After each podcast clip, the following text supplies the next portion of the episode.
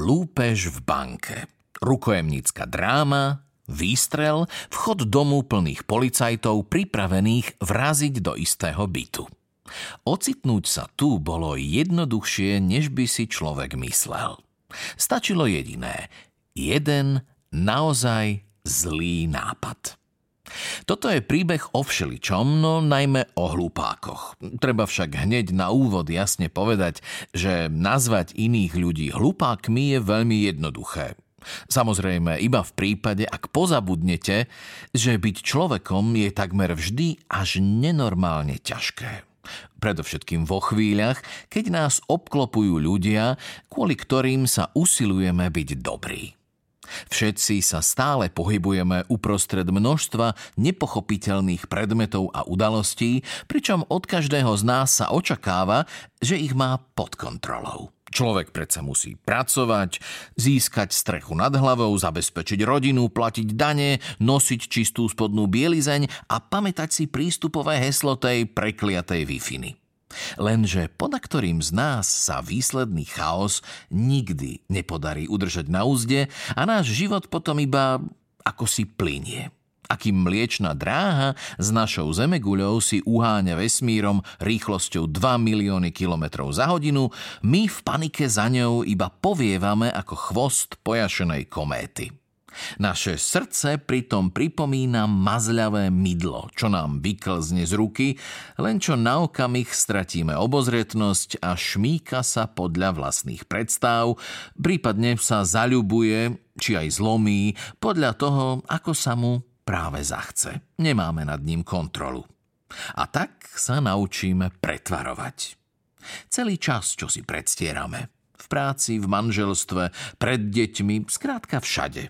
Tvárime sa, že sme normálni, všeobecne vzdelaní, že rozumieme výrazom ako amortizácia či inflačná krivka, že vieme, ako funguje sex – v skutočnosti vieme o sexe rovnako málo ako o USB pripojení.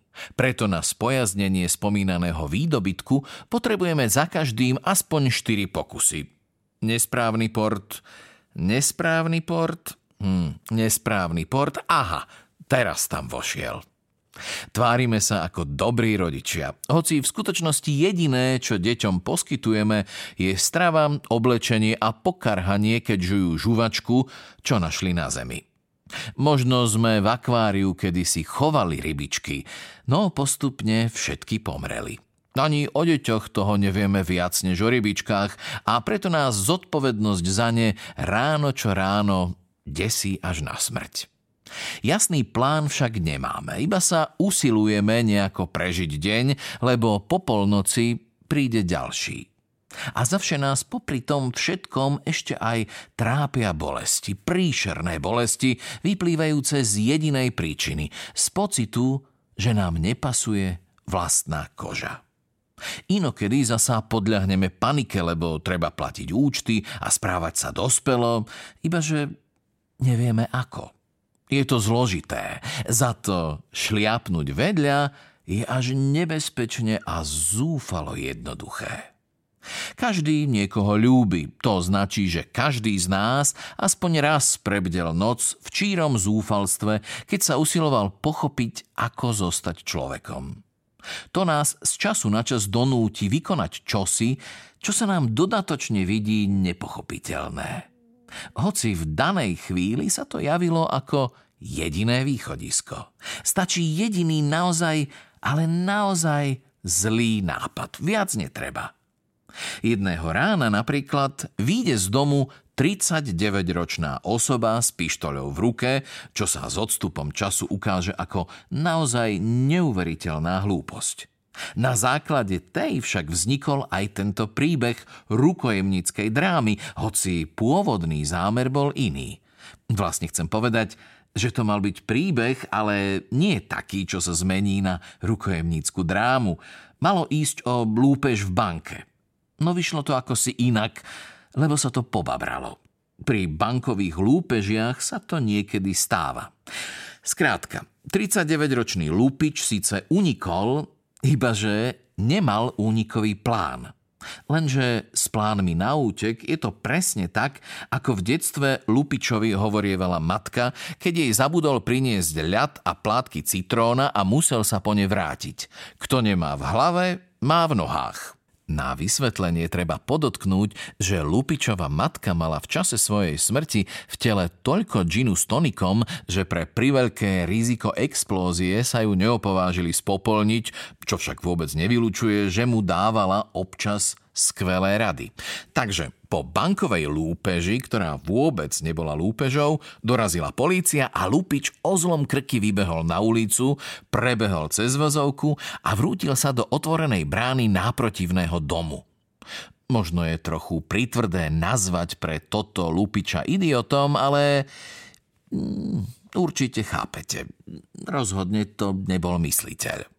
Brána bola vchodom do výškovej budovy bez zadného východu, preto Lupič nemal inú možnosť len uháňať hore schodmi.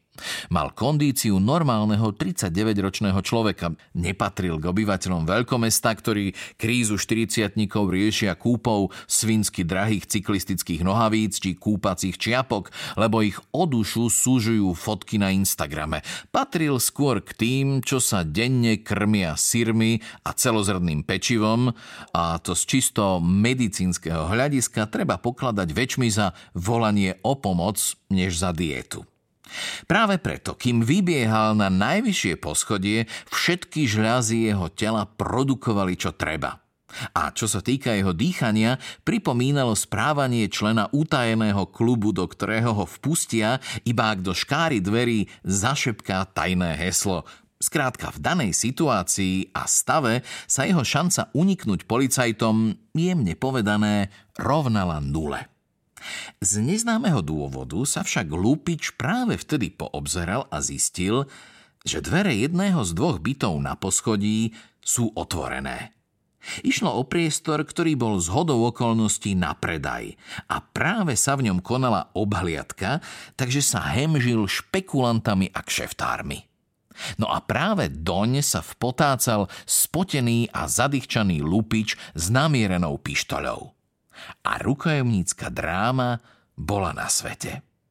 Nuž a potom už všetko bežalo samospádom. Budovu obklúčili policajti, prikvitli novinári, dokonca aj televízia.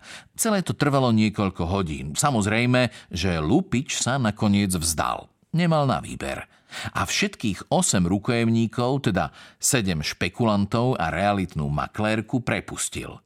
O pár minút neskôr do bytu vrazili policajti. Ibaže bol prázdny. V tej chvíli nikto netušil, kam sa podel Lupič.